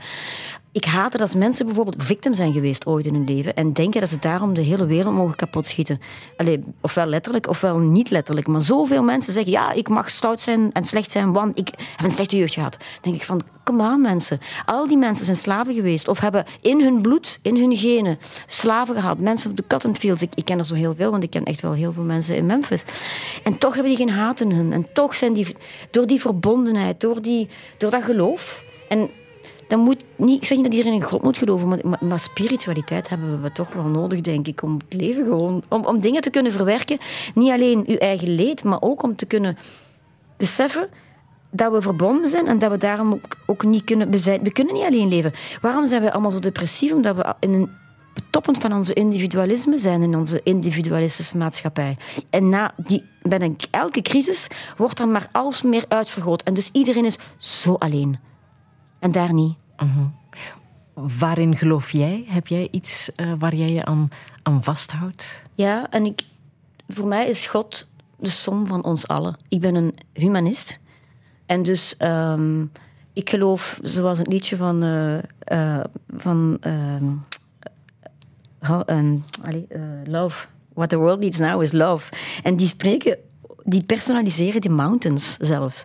En dus dat is mijn idee. Ik vind, ja, allee, als we nu beseffen dat we allemaal van elkaar afhangen, zowel de mensen als de dieren, als de planten, als, de, als, als al die wezens, al die dingen die op aarde zijn, ehm, dan besef je dat je, dat je voor elk ding waar je denkt dat je een recht voor hebt, recht op geluk of recht op weet ik veel, dat we ook moeten beseffen dat we dat een verantwoordelijkheid dragen, Plichten hebben. plichten hebben. En dat kan altijd als een moraalridder klinken en mensen hebben dat maar heel vaak verweten, maar ik zie dat niet als een moraal. Ik zie dat als iets wat logisch is. Want achteraf, als we dat niet doen, hè, dan krijgen we gewoon constant toch ofwel water wat op ons afkomt, ofwel te warm, ofwel weet ik te koud. Dus we worden gestraft. Want is dat voor jou de compensatie in jouw leven? Want je hebt natuurlijk een goed leven. Hè? Je hebt een mooi huis, drie prachtige dochters, een man, fantastische carrière. Je verdient geld, je kan er alles mee doen wat je wil. Is dat de compensatie die je moest geven eh, toen je besloot om ambassadrice te worden Ja. voor UNICEF, eh, mensenrechtenactivisten, je in te zetten voor Handicap International? Ja. Dat was geen, geen vraag, dat was een, een must voor Ja, jou. dat was teruggeven. Mm. Maar ik had dat eigenlijk ook al voor ik bekend werd als artiest. Ik, ik, bijvoorbeeld, ik ging eh, voor de eerste keer naar Vietnam met mijn rugzak, eh, samen met, met Philippe. En we waren toen jonge studenten. En wij konden daar voor, voor, voor, geen geld, zoals je weet, kan je daar op straat eten. En je krijgt heel die cultuur die on, onaangeroerd was door iets verschrikkelijk, namelijk het communisme. En dus we zagen nog echt zo de mensen met de fiets rijden daar, waar dat bij ons met de auto reden en, en weet ik veel. Maar we zagen ook die slachtoffers die toen nog niet verborgen waren, want dat was in een heel vroeg stadium. En ik had de, kans om, om via iemand die we kenden, die iemand kende bij de ambassade, te komen in een gesloten, eigenlijk was dat land nog gesloten.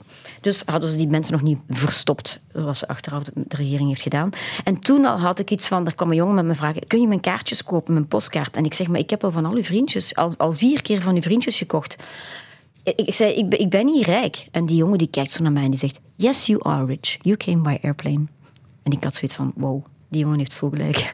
En toen hebben we trouwens diezelfde reis iemand ontmoet, dat was een Australiër.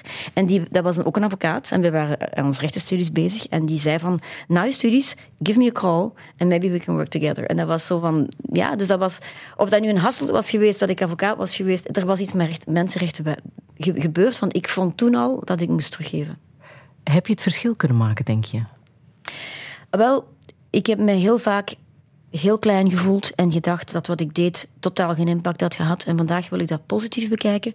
En wil ik zelfs niet weten hoe groot mijn impact is geweest. Maar ik Want je weet hebt wel de ik- ellende van de wereld gezien. ja, en ik weet wel wat ik gedaan heb, hoeveel tijd ik erin gestoken heb, hoeveel ehm, dat ik er zelfs mee heb vanaf gezien. En dus ik voel me vandaag volledig goed. En ik denk dat als iedereen. Iedereen moet niet doen wat ik heb gedaan. Iedereen moet doen wat dat hij denkt dat hij kan doen en wat dat hem aanspreekt. En dat kan zijn gewoon je buurvrouw gaan, gaan lief zijn met u een koekje gaan brengen als ze niet goed is, of een, een bouillon stoven of weet ik veel. Iedereen kan doen op zich, op, op zijn schaal. Maar als we dat allemaal doen, dan, dan is de wereld gered. En ik ben heel positief, want ik denk dat de wereld beter gaat. Want ik denk dat meer en meer mensen beginnen beseffen dat dit zo is. Geloof je dan nog in een ideale wereld? Geloof je nog dat het, dat het ooit goed komt? er is natuurlijk een realiteit dat, dat er altijd een- een percentage is in elke maatschappij, op elke plaats, in elke tijd, is er een kleine percentage, of dat nu 1 of 2 procent is, van mensen die echt slecht zijn en waar dat je eigenlijk weinig aan kan doen, want die zijn niet ziek. En dan is er een. Maar ik heb gelezen ooit, en ik, ik wil dat geloven, misschien is het niet waar, maar, maar dat is iets wat ik in wil geloven. Ik heb gelezen dat er voor die 1 of 2 procent altijd ook 6 ongeveer procent zijn heroes. En dan denk ik, dan is mijn theorie dat eigenlijk die heroes er- erin moeten slagen. En daar zijn ze blijkbaar altijd wel tot nu toe in geslaagd. Om genoeg mensen te kunnen overtuigen. Al die mensen die te laf zijn of niet die kracht hebben. Of te blind zijn. Om niet te zien dat die, die, die 1 of 2 procent te stouten, die heel vaak slim zijn. Maar dat eigenlijk gewoon van die kleine angstige idioten zijn, zoals Poetin. Ik las onlangs dat hij eigenlijk een heel angstig manneken is. Of, of Trump, dat is eigenlijk een mens met een psychologische ziekte. Of, of, of Hitler, of noem ze allemaal op. Maar dus dat de mensen hun ogen open, openen om te kunnen zien dat wij niet, dat wij niet geen onschuldige bystanders zijn. En dat wij, die, dat wij die, die heroes moeten volgen. En dat wij moeten onze moed vinden om te zien dat, die, dat we die ontmaskeren, die slechte. En eigenlijk is dat altijd in de mensengeschiedenis toch wel gebeurd. Anders bestonden we niet meer als mensen. Voilà, dat is mijn positieve theorie. Die je ook vertelt aan jouw dochters. Ja. Want die zijn jong, hè? Jonge twintigers eh, op dit moment. Ja, 24. Klaar om eh, De jongste is 18 geworden. Ik, durf nog niet denken. aan hun eigen leven te beginnen. Heb je daar schrik voor? Wat voor wereld voor hen klaar staat? Ik was, er, het was, ik was daar nogal negatief over. Want allee, de oudste is geboren in een Dutroux-tijdperk. Ik heb de song City Savvy gezo- geschreven. Ehm, ja, die kon natuurlijk niet meer op straat spelen, de kinderen. Ik, dat heeft me heel, heel hard aangegrepen. Want ik had zo'n zorgeloze, zoals onze generatie, zo'n zorgeloze jeugd gehad. En ehm, dus... Maar dan is het natuurlijk de kunst, en dat, dat heeft mij wel wat tijd genomen, om die angsten niet over te brengen op je kinderen. En, en, en dat vertrouwen mee te geven. Maar het is, het is waar, ik vind het een heel, heel, heel moeilijke maatschappij. En dan, dan, dan, dan al die opeenvolgende crisissen die kwamen van de gezondheidscrisis, eh, oorlog, bankcrisis ervoor nog eens. Zo, en, maar wat ik, wat ik dan weer onderschat, is dat die kinderen in die fase van dat je zo moet de ouders killen, zo gezegd, die, die, die pita-fase, die Ah. killfase, zoals ik dat straks beschreef, zijn die eigenlijk wel sterker dan we denken. Maar wat dan... En, en, en, en, en gaan die mee met hun tijd? En, en, en hebben die, die, die hebben die extra vechtkracht die ik met ouder worden, dat, dat wordt dan eigenlijk een beetje vervangen door ofwel nog meer angst, ofwel door wijsheid. Met een soort van mengeling. Maar, maar dus die, die, dat, dat vechten is een beetje weg zo. En het moet allemaal niet meer. Maar, ehm, Zij nemen het over. maar, maar ze hebben dat nog over. Maar wat dat mensen dan weer onderschatten, dat is dat, dat je aan de andere kant ook wel, het is de survival of the fittest. En dus al die crisissen, dat is mij zo aangegrepen en mij zo ziek gemaakt persoonlijk in die, in die covid-crisis. Dat is, want ik voel dat heel hard aan. Dat is in elke crisis is de persoon die op dat moment fragiel is, vulnerabel, extra vulnerabel. Want het is de survival of the fittest. En dus bij de jeugd is dat, is dat des te groter dat je ziet die mensen die die kracht hebben omdat ze in die fase van hun leven zijn, die zijn extra strijdlustig. Die jeugd die het goed maakt, die zijn extra bewust van wij moeten het maken. Wij, wij gaan ook positief, hè, wij gaan de wereld veranderen. En, en, en ze, ze eisen alles op. Ze, ze denken dat ze het feminisme hebben uitgevonden, maar zoveel te beter, want dan gaan ze het verder brengen en weet ik veel. Er zit een stuk naïviteit mee. Maar dus degene die dan vulnerabel waren. In, in, en heel veel tieners zijn dat, want dat is een moeilijke fase. Heel die hormonen die veranderen. En dus die, die, ik was zelfs ook aan de ene kant een hele sterke tiener, want ik wilde graag lukken, maar ik was ook gevoelig daarom dat ik die, die eetstoornis toch wel had. En, en dus zo zie je heel veel van die jeugd, die, die, die, die kwetsbaarheid die is uitvergroot door die, door die covid. En, en dat vind ik heel vreed. En dan mogen ze dat niet tonen. Want als je je zwakheden toont, eh, dan ben je loser. En dan wordt dat tegen je gebruikt. Eigenlijk mag je je zwakheden pas tonen wanneer dat je ze overwonnen hebt. En dan kan je heel trots zeggen, ik ben een ex-depressiva. En dan zeggen de mensen, wauw, fantastisch. Wauw, wauw, wat ben jij voor iemand fantastisch. Weinig mensen durven zeggen, ik ben nu depressief. En daarom dat ik zo'n bewondering heb als mensen dat durven zeggen. In, during the battles van, nee, nee, ik ben nu nog altijd elke dag een vechten hier tegen. Maar zeg dat eens als tiener tegen u, tegen uw copains, tegen uw vrienden dan, dan, dan, dan gaan ze u uit de weg. Of ze maken misbruik van u en dan zeggen oh fijn, dan heb ik meer plaats. En dus ik vind dat, ik zie dat allemaal rond mij. En mijn kinderen zijn allemaal stuk voor stuk, die hebben ook die, die twee. En ik, zie dat, dat zijn dromers, die, die durven dromen. Ik heb dat proberen mee te geven. Zo van, die, die durven dromen, die hebben duidelijk talenten. Maar, maar er zit ook iets, iets, iets ja, dat, dat erin. En, dus, dus ik vind dat als mama een, een, een, een, een onmogelijke opdracht. Ik zeg altijd, waarom zijn we niet... Als een kind geboren wordt, moet dat eigenlijk zo met een... In de nageboorte moet niet die moederkoek komen, daar moet zo'n een cursus bij komen.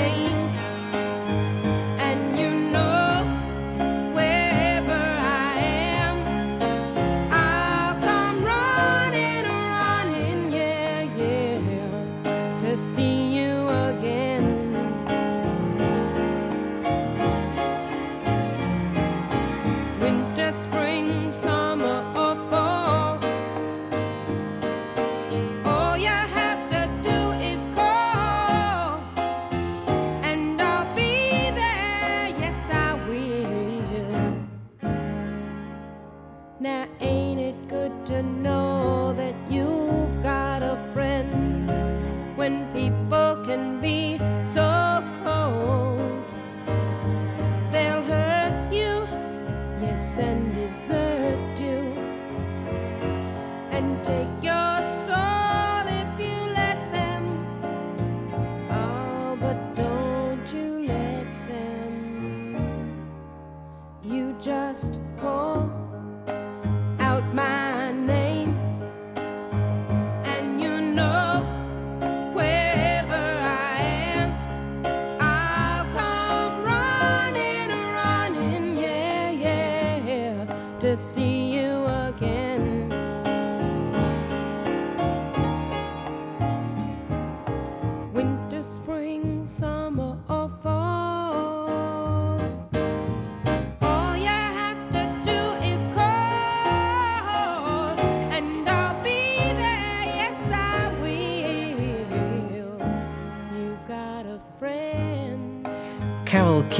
De klassieker You've Got a Friend. Axel Red, het is voor jou een bijzonder nummer om vele redenen. Hè?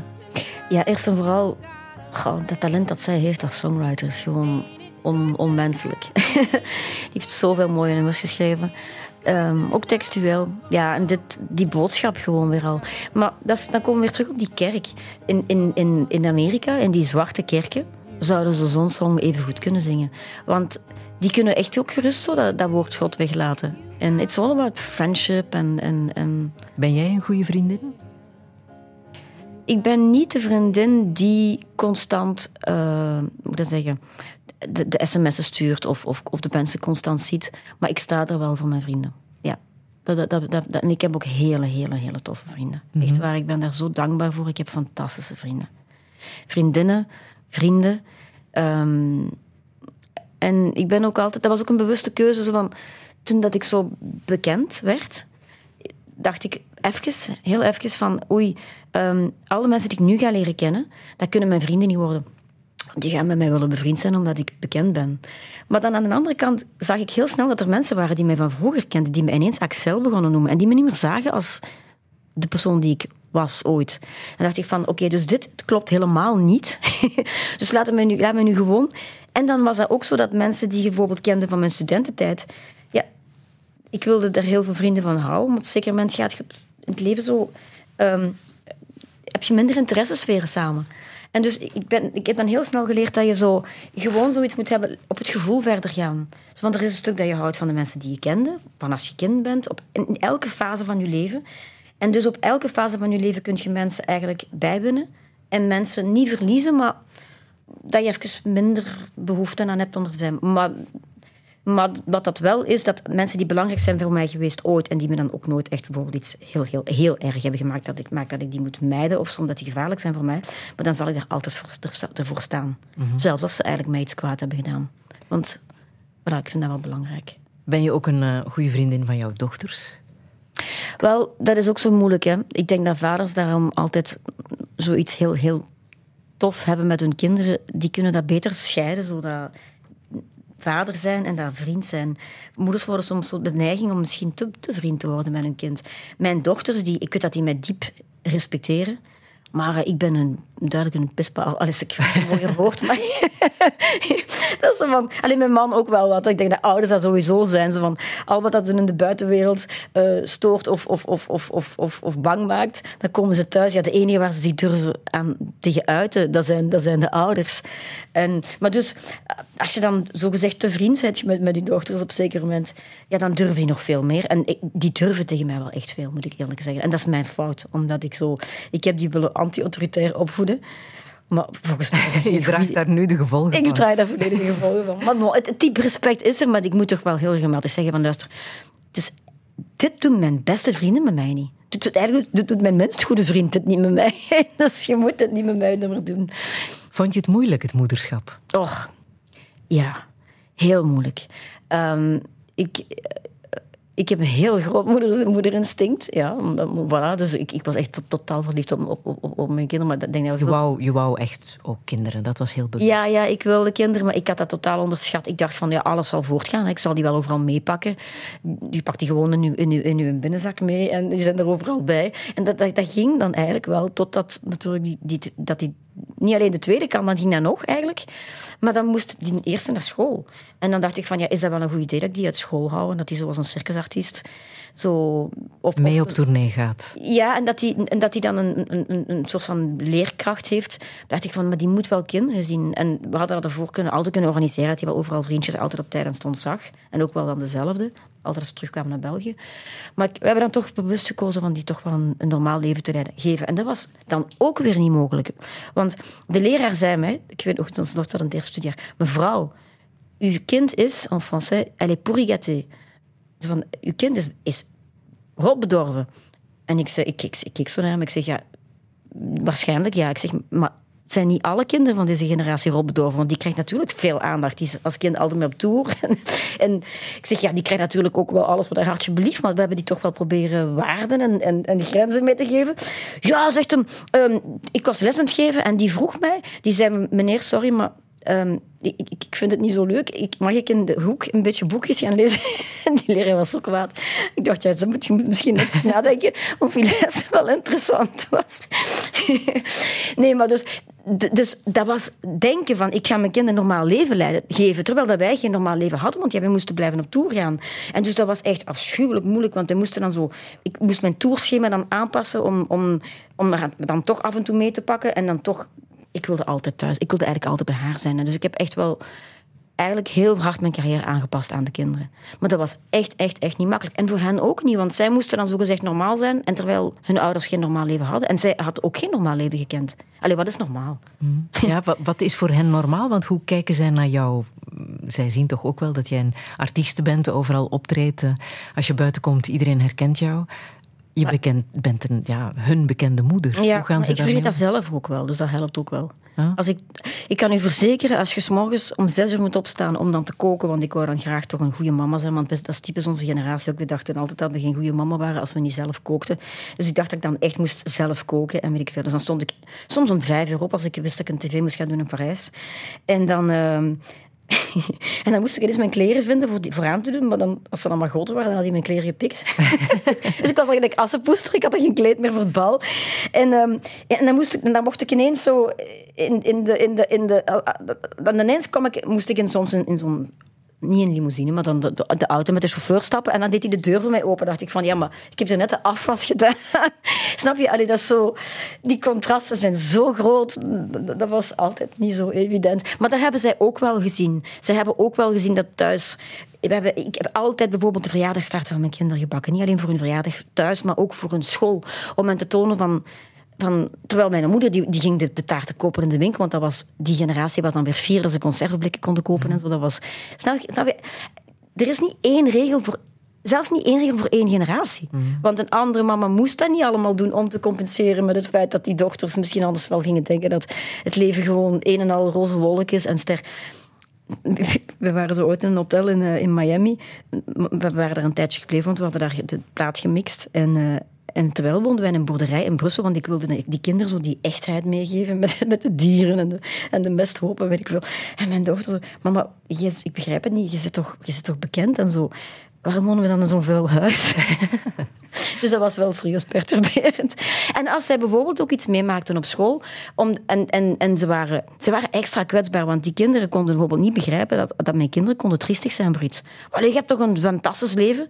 En die leraars ook niet, zoals ik net zei. Zo, die, Dus dat, het was toch niet altijd zo evident om het kind van een bekende artiest te zijn. En dan zijn er momenten geweest dat ik eh, minder, minder eh, constant bezig was met, met, met artiest zijn. De artiest zijn wel, maar met in de kijker te lopen. En, eh, maar dan was dat wel ook wel belangrijk, want dan konden ze op die momenten dan toch ook weer zien dat, ja, dat toch wel uiteindelijk dat je een normale mens bent. En ik, ik, ik, heb daar zo hard aan gewerkt om hen te vertellen van, kijk, ik, mijn zwakheden te vertellen. En niet alleen aan mijn kinderen, maar ook naar de buitenwereld.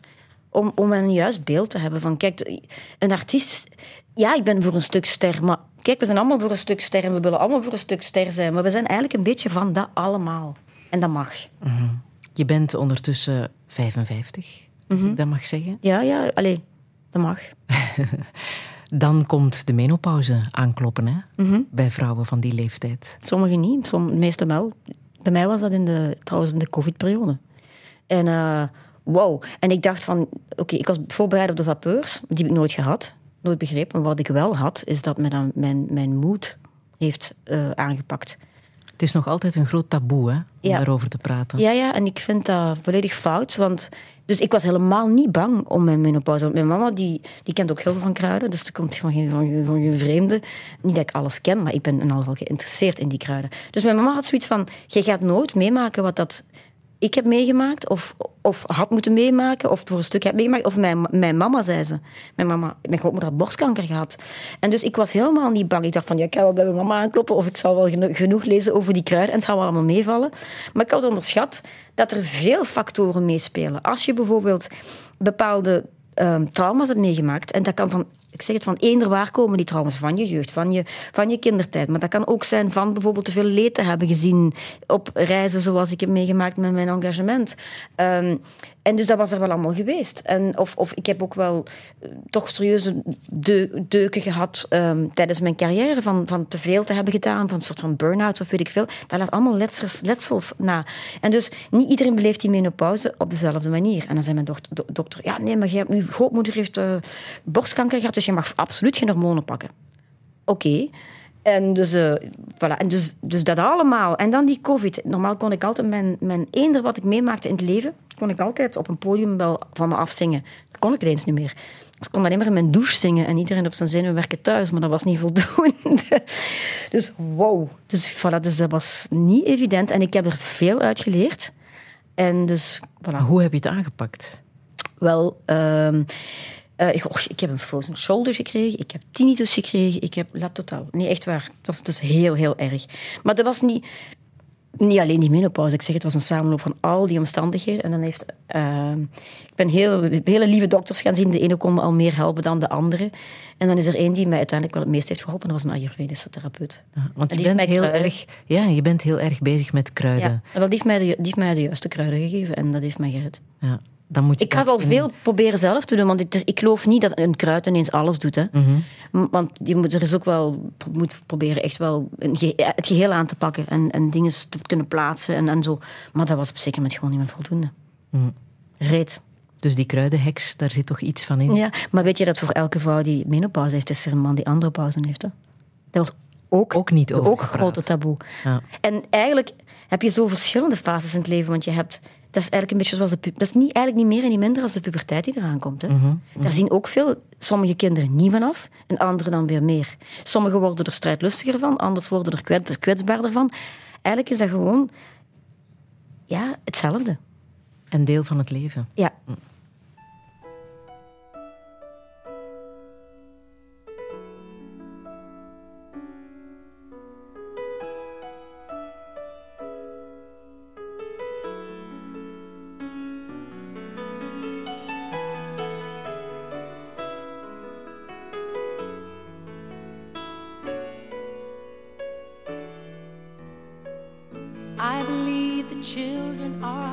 future. Teach them well and let them lead the way.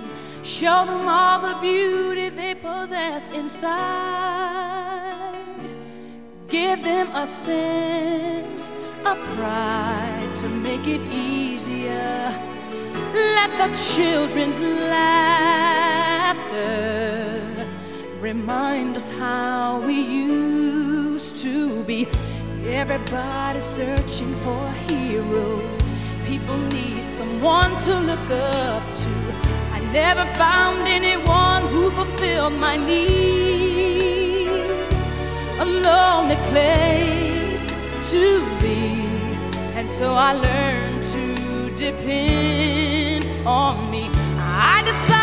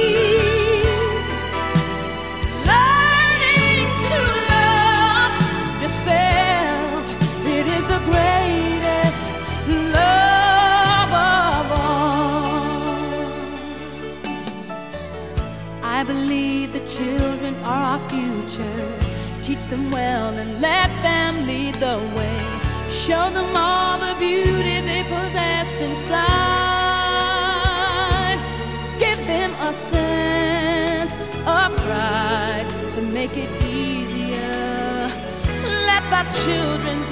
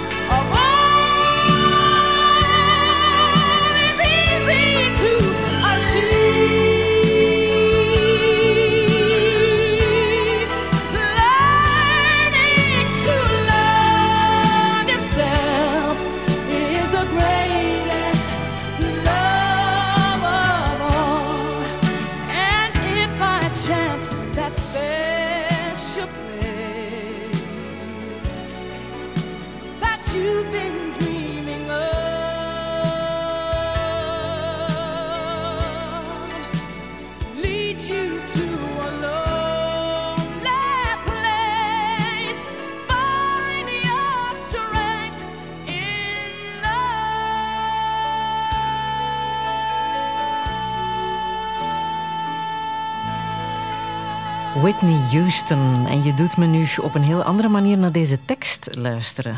The Greatest Love of All. Geweldige tekst, hè? Ja, ja. Dus, dus Daar staan we niet meer bij stil. We zien vooral het beeld van Whitney Absoluut. Houston en wat daarmee is gebeurd. ja, een beetje met Michael Jackson zelf. Alweer Zo- zo'n artiest die ehm, ja, een slecht einde heeft gehad. Ja. Ja, weet je, ik, ik was ooit in, een- in een kerk in, eh, in Memphis en eh, dat nummer zongen ze. En ehm, ja, dat is, die tekst is gewoon zo mooi. Zo, zo, ehm, eigenlijk zijn er heel veel waarheden zo in het leven die er eigenlijk altijd zijn geweest en die je ergens wel kent. Maar als je die dan een zeker moment hoort in een song of weet ik veel dan herken je dat en je weet dat dat gewoon klopt. En dat is trouwens niet voor niks dat het liedje van Miley Cyrus zo'n hit is voor het ogenblik. Want ze zegt, I can buy myself flowers. En het is een beetje hetzelfde als wat Otis Redding zegt van, I can listen to what ten people try to tell me to do, so I'll just remain the same. Zo van, ze, zegt, ze zegt ook een liedje met nieuws van, ik heb geen enkele hero gevonden beter dan in mezelf.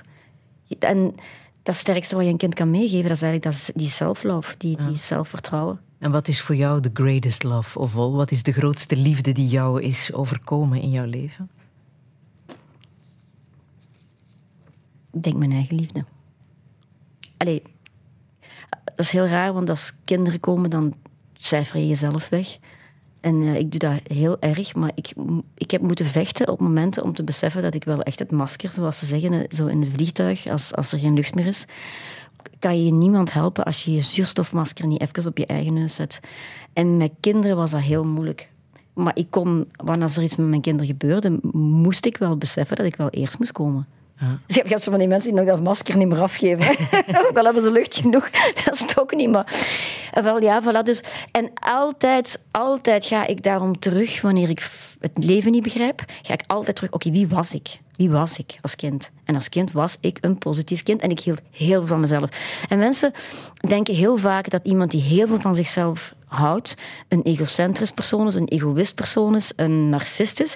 Maar het meer, niks is minder waar. Een narcist houdt niet van zichzelf. Is Philippe, jouw man, de man die het zuurstofmasker, als hij zichzelf eerst heeft bediend, aan jou doorgeeft? Absoluut. En ik ook voor hem. Ja. Maar wat ik denk is dat wij ook... Want ik, weet heel zeker dat ik, zowel hij als ik, dat we ook, ook in het vuur zouden springen voor elkaar. En, eh, 25 jaar getrouwd ondertussen, hè? we zijn de- 35 jaar samen. Ja. Want we zijn getrouwd tien jaar. Bij mij is het altijd met tien jaar zo. Ja, hè? Ja, tien jaar getrouwd na onze eerste kus, zeg ik altijd. Ja, ik, ik, zou, ik, zou een vuur, ik zou er niet over nadenken. Ik zou een vuur springen voor hem en hij voor mij. En dat is heel mooi. Maar ik denk dat wij ehm, toch wel proberen entiteiten te blijven. Zo ons eigen te blijven. Ja. Samen gestudeerd, daar is het begonnen. Ja. Tijdens de rechtenstudie. En mag ik zeggen dat hij, ja, als hij er niet was geweest, als hij niet had gedaan wat hij heeft gedaan voor de firma Accelerate, Nee, alles wat achter de schermen Nee, we zijn- gebeurt, we zijn- het, ja, eh, dat het niet was gelukt. We zijn duidelijk een tandem. We zijn duidelijk een Want tandem. hij zorgt voor het management, voor de planning, voor... Ja, hij is, ook, eh, hij is ook een grote muziekkenner en liefhebber. Dus dat, dat, dat, loopt echt volledig in elkaar over. Allee, Mhm. Ik heb mijn rechten nu echt niet, niet wel veel gebruikt van mijn contracten, maar daar, daar hebben we elkaar leren kennen. Ja, absoluut. Nee, we zijn, het is duidelijk, ik weet niet wat er zou gebeurd zijn met ons alle twee. Hadden we het niet samen gedaan, maar het is in alle geval, we hebben alles samen gedaan. En dus het is een succesverhaal van ons tweeën, volledig. En dat is En hebben die rechtenstudies ook hun voordeel gehad? Want wat je zegt, hè, de muziekwereld is wel een wereld waar rechten, de songrechten, eh, daar komt ook zoveel bij, bij kijken, contracten, geld. eh, dat het goed was dat jullie die studie. Ja, in elk geval, wat dat ik er heb geleerd, dat is dat je nooit een cont- een contract mag tekenen zonder het te lezen en al die basisdingen en de basis van, van, van rechten.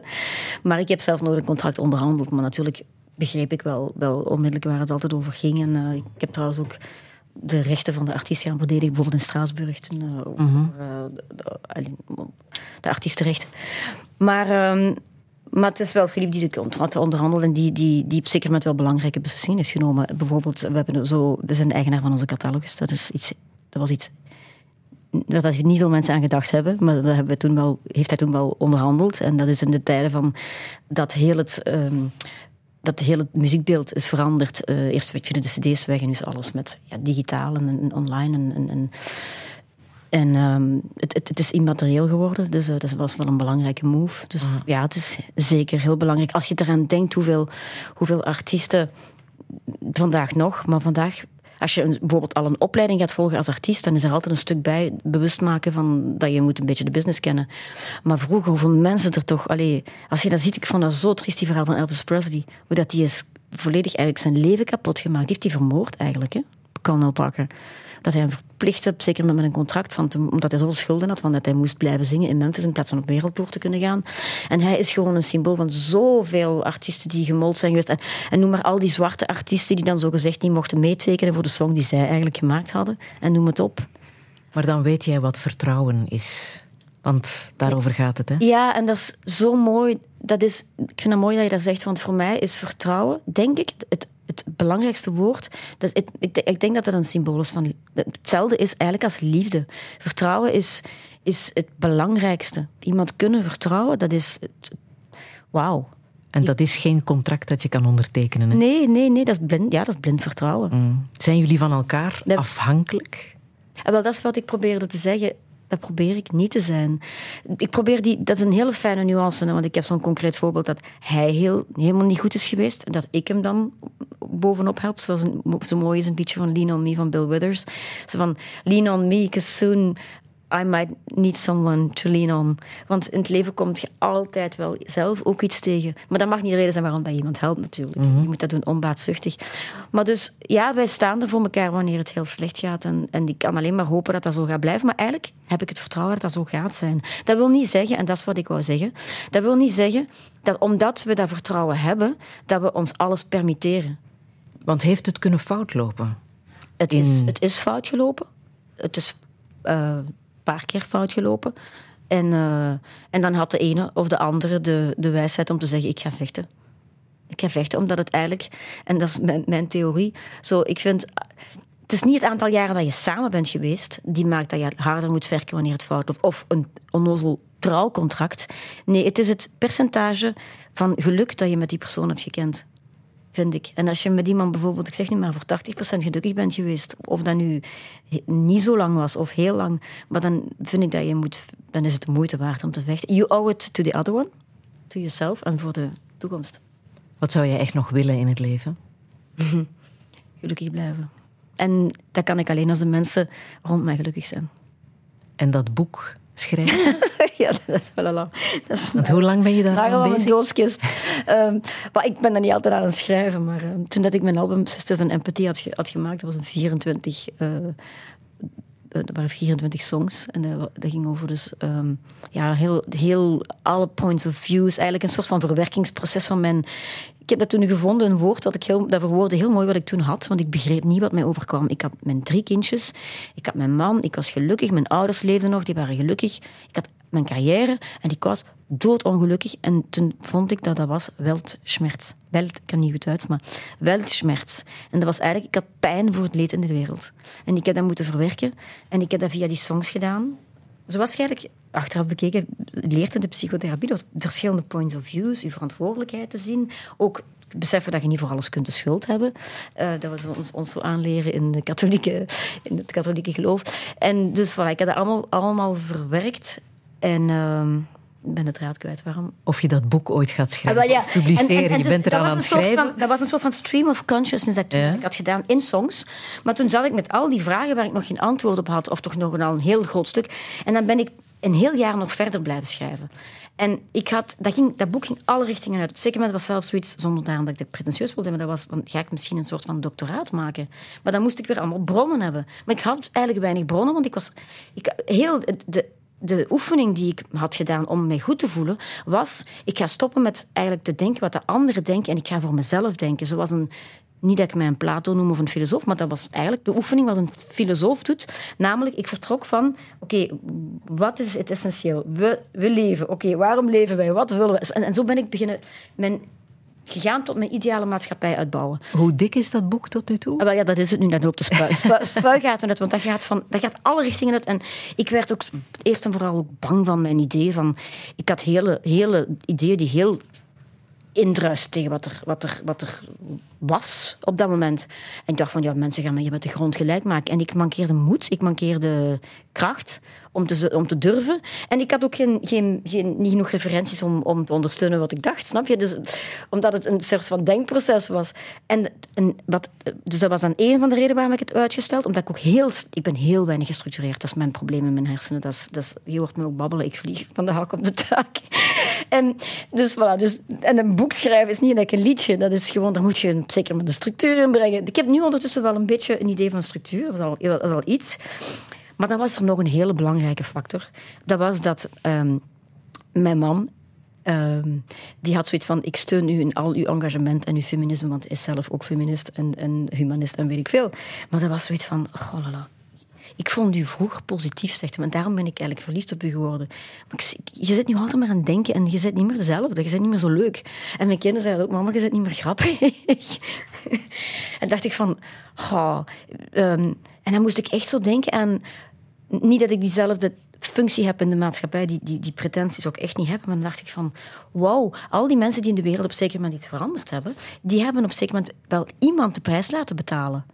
Noem het nu een Gandhi die op zeker moment van zijn vrouw heeft verlaten, of een Boeddha die zijn eerste gezin in de steek heeft gelaten. Maar eh, neem me niet verkeerd, hè, ik had niet die functie. Dus ik dacht van, daarom net, ik ben niet die persoon, ik ga niet dat teweeg brengen, ik ga niet de wereld veranderen. Dus heb ik dan wel de pretentie om mijn kinderen voor het ogenblik iedereen hier allemaal ongelukkig te maken met mijn zware gedachten. En dan heb ik het op de lange baan geschreven.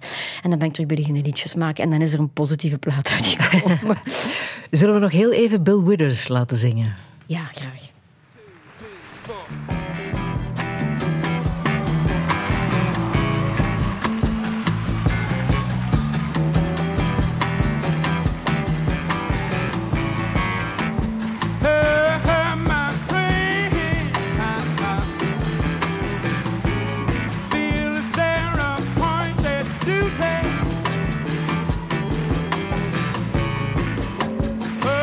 deze tonen moeten we eruit. Bill Withers en Use Me. Dankjewel, Axel Red, voor dit eh, heel fijne gesprek. Ik wens je nog een heel fijn Dank je aan jou. Ik vind jouw programma, ik luister er vaak naar. Ik vind dat Heb je fantastisch. iets gemist? Je kan Touché herbeluisteren in de app van VRT Max.